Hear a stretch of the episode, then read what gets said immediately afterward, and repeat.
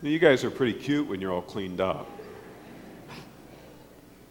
So, how many of you like to garden? Anybody here? I hear me's. Matthew's got his hand up there. you like to garden? You garden with your folks? You out and help in the yard? Yeah? I know you like to garden because your father does, right? Yes, yes, of course. Who else likes to garden in here amongst our second graders? All right, so Audrey likes to garden. Anybody out here? Oh, you guys have got to get into this. Come on. Zachary. You like to garden? So who do you help, your mom or your dad? Everybody. Okay, all right. You like to garden as well? Okay, so, you know, I really like to garden. That's why I was asking you, so I could get off on the subject matter here, all right? And the, the best thing I like about gardening is that it gives me a, a connection in a very real way, and I think it does the same for those of you who like to garden as well. It gives us a connection with God. You know, God brought into being all of creation, and God nurtures that creation in very special ways. And, and He asks us to join with Him in that task. So we have this very beautiful responsibility of taking care of God's garden, taking care of the earth, so to speak. And so this is an important role that each of us has. But for me, it's also something else. It's my opportunity to kind of get away from the world and to find some quiet other than the birds and other sounds that are going on in the garden and, and, and be able to spend some time in prayer. So, at least in the warmer months, I like to garden quite a bit. It's very relaxing and it's very important for me to kind of regain, uh, you know, my strength and my well-being.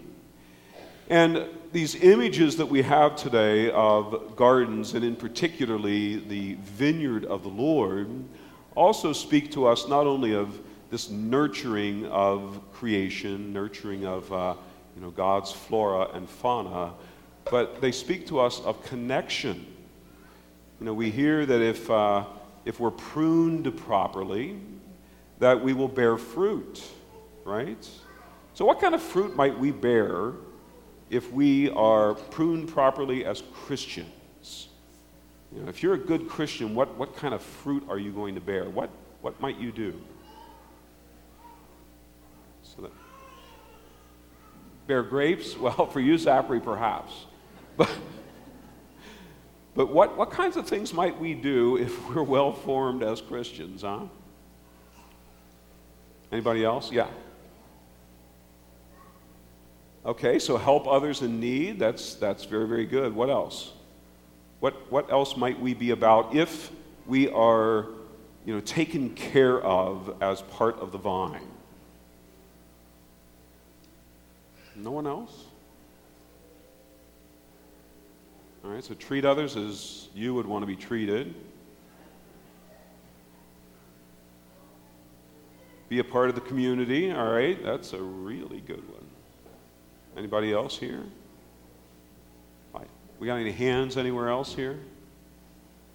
So it's it's very important for us to have this relationship with God. So let's look at God as the vine. All right? And we are what then?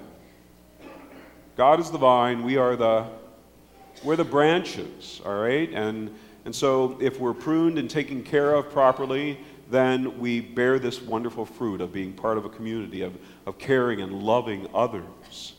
All right? And that is who we are called to be as God's children, as God's people.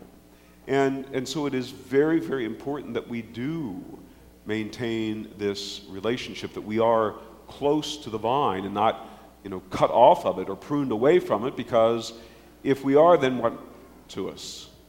You know, if we're clipped off of the vine, what happens? Hmm? You die.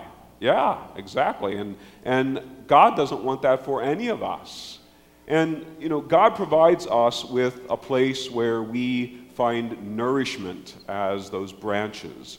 You know, God's uh, always trying to feed us and wants us to be strong. Uh, and each and every one of you knows that. You know, you've got to eat breakfast every morning or you can't get through the day, right? And, and it's the same in our Christian life, and especially for us as Catholics. You know, so to, to be part of the church, to be part of the community, is extremely important because it's here in this place that we are fed by God's Word, right? And we are fed by this special sacrament, which, of course, each of you is going to receive for the first time today. And, of course, this is the second sacrament of initiation, right? Yeah? What was the first one? Baptism, right? And what's the next one that you will all receive? Well, no, reconciliation, you've already, you know, that brings you back to the community that when you're away. But what, what about initiation? So you've been baptized. Today you're going to receive First Holy Communion. What's the next big sacrament that you'll receive down the line? We've got all kinds of hands over here. Yes. Confirmation, right. So all of these are what we as Catholics call the sacrament of, or the sacraments of initiation. So these are what help to prune us, to, to keep us in good shape so that we can bear that good fruit. Alrighty? Our, our baptism enters us into this life. And what you're receiving today helps to nourish you. All right? It feeds you. Just like you need to eat food and, and drink good drink in order to you know, have your muscles built into strong bodies and to be good you know, athletes or good dancers or whatever you know, it is that you may like to do, or good gardeners. You know, it, it's important that we receive the body and blood of Jesus often so that our spiritual lives will be built up and so that we can then bear that fruit that God wants us to bear. So today is a very special day for each of these youngsters, and uh, I hope that this is a day that they will remember. I can barely remember mine, but uh, I do remember the blue suit and uh, walking in line to, uh, to receive communion. And that has obviously made a huge, huge, huge difference in my life. You know, the, the Eucharist has helped to make me who I am. And I would hope that each of you will remain close to the Eucharist and allow it to, uh, again, to, to nourish you, to strengthen you, to give you courage to give you everything that you will need to live life in a loving way. That's what God wants for you, your parents, for everybody who's here, for this whole world. And so let's celebrate this well today and uh, remember it and remember how important it is for you to be here often to uh, continue to receive it.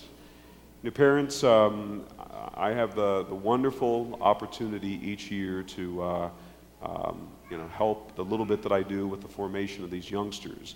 And it's always very wonderful to be able to talk with them in one way or another, whether it's preparing them for reconciliation or for this sacrament, and to find that, you know, they've got the knowledge and they certainly have the love in their heart of Jesus Christ. And you have nourished that well to this point in their lives. And I ask you to continue to nourish it well as their lives go on. You, promised when you had them baptized that you would do that. And uh, I ask you perhaps today to renew that promise that um, this God of ours is the central focus of their lives, and it's towards heaven that they are heading. And uh, help them to do that well. And uh, this, again, this image of, of vine and branches today is a, a perfect one for what we are about. And uh, these little branches will not continue to be healthy unless they find themselves here often and uh, being nourished and replenished and pruned well in the Word of God so that they can do the work, and it is work, the work of loving, as God calls each of them to do, as God calls each of us to do. So we celebrate today. You know, we uh, come together for this important celebration of Eucharist. And I know that there will be follow up parties that happen uh, throughout today and tomorrow as well. Uh, and they should, uh, they should have those. Those are good ways of helping them to understand the gladness and the joy that comes into their heart this day in Jesus Christ.